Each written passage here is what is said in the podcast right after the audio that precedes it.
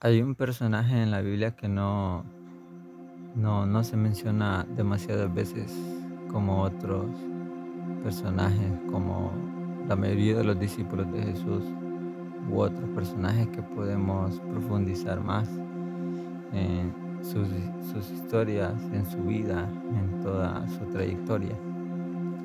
Y, y es José, José de Arimatea un hombre que sorprende, la verdad es que sorprende porque nadie sabía de él hasta que sucede lo más trágico que pudo haber sucedido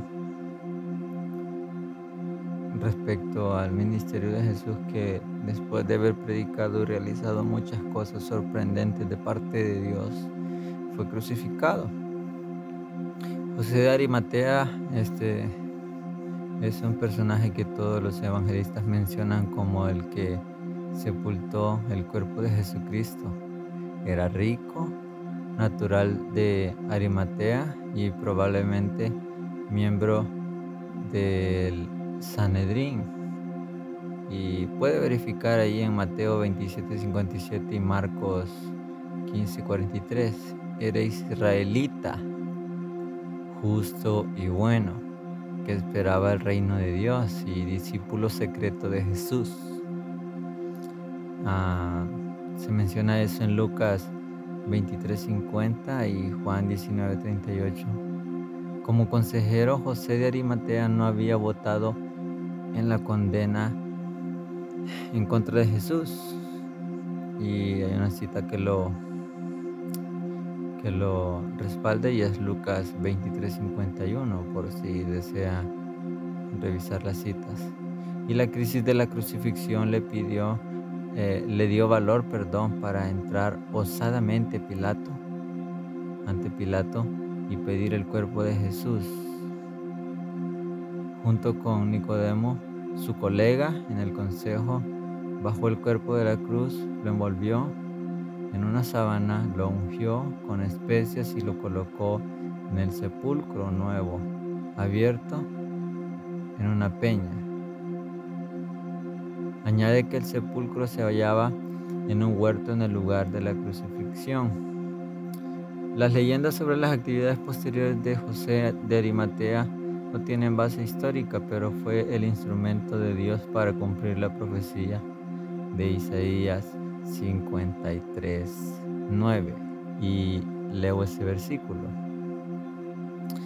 Isaías 53, 9 ah, dice, en la Reina Valera 1960 dice, ah, y se dispuso con los impíos su sepultura más con los ricos fue con su muerte, fue en su muerte, perdón, aunque nunca hizo maldad ni hubo eh, engaño en su boca. Eh, menciono esto acerca del discípulo secreto, por decirlo así, porque en Juan 19:38 dice la palabra Reina Valera 1960, después de todo esto, José de Arimatea, que era discípulo de Jesús, pero secretamente por miedo de los judíos, rogó a Pilato que le permitiese llevarse el cuerpo de Jesús y Pilato se lo concedió, entonces vino y se lo llevó y se llevó, perdón, el cuerpo de Jesús para poder sepultarlo. Cuando todo se tornó más complicado más de lo que ya parecía, pues él entra en escena. Un discípulo que pudo conocer a Jesús y conocer la verdad, así como Nicodemo, pero Nicodemo lo, podemos ver más eh, en escena que José. José se mantuvo en secreto, no por pena ni nada por el estilo. más bien puedo quizás tal vez alguna conjetura mía por propósitos de parte del Señor que, que él pudiera entrar en esta escena y entrar osadamente delante de Pilato para pedir el cuerpo de Jesús, para poder sepultarlo de forma honrada y de forma eh, eh, con mucha dignidad, por decirlo así. A veces nosotros en las redes sociales como que nos enfocamos más en que la gente vea qué es lo que hemos logrado. Publicamos fotos de muchas actividades, de todo. Yo no digo que está mal, pero si nuestro corazón, la intención por la cual nosotros publicamos y publicamos todo lo que hacemos en la hora del Señor, pues de nada sirve.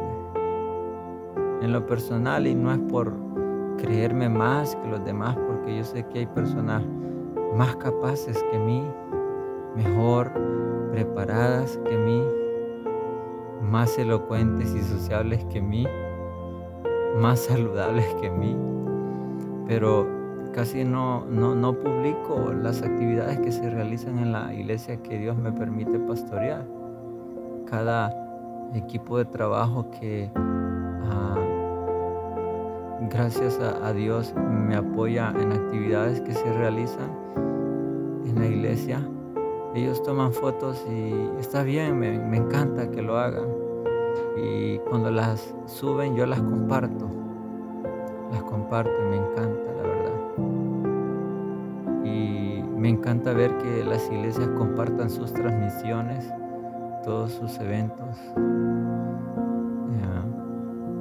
es hermoso porque así la, la, mayoría de gente que está en Facebook, este, utilizando sus, sus dedos de abajo hacia arriba, viendo qué hay en Facebook, las noticias y todo eso, o Instagram o lo que sea, se va a topar con más de alguna actividad, con más de alguna transmisión en vivo de algún servicio de una persona que empieza a transmitir en vivo y empieza a enseñar de la palabra. Y eso, eso es hermoso, me encanta que la gente tome esa iniciativa. Pero José de Arimatea era un discípulo que no proclamaba ser seguidor de Jesús. Solo estaba allí esperando su momento él ya había conocido la verdad, pero él estaba ya allí nada más. Imagino que conoció, obviamente conoció a Jesús, conoció la verdad, pero había algo más que lo mantenía en el lugar en donde estaba para que en el momento preciso él saliera con ese valor y esa osadía delante de Pilato para poder pedir el cuerpo de Jesús. Y Pilato cedió a su petición. Quizás a veces nosotros ah, nos encontremos tras bambalinas pensando de que lo que estamos haciendo no llega a nadie, no alcanza a nadie pero sí provoca algo, algo que Dios ha preparado. Cada acción que nosotros hagamos conforme a la voluntad de Dios provoca siempre algo maravilloso. José de Arimatea, no sé, me, me sorprende que matan a Jesús todos se esconden, pero él sale, aún siendo parte del Sanedrín, y va con ese, con esa, con ese, con ese valor a reclamar el, el cuerpo de Cristo para poder sepultarlo dignamente. Y probablemente, probablemente nosotros estemos así. Quizás no se note lo que hagamos, pero en algún momento de nuestra vida vamos a tener que hacer algo que el Espíritu Santo nos va a impulsar a hacer y nosotros vamos a tener que obedecer y va a ser algo maravilloso. Así que yo te motivo a que sigas adelante y que no, no, no dejes de hacer lo que estás haciendo para el reino de Dios, que tarde o temprano algo maravilloso va a suceder y Dios se va a glorificar en tu vida, así como lo ha hecho muchas personas en el pasado y en personajes de la Biblia y en la actualidad. Yo te bendigo en el nombre de Jesús y deseo que Dios se manifieste en tu vida, en tu familia, en tu trabajo, en tu ministerio, en tu casa, en tu iglesia, en tu comunidad. Yo te bendigo en el nombre de Jesús y espero que puedas hacer lo que Dios ha planeado para tu vida.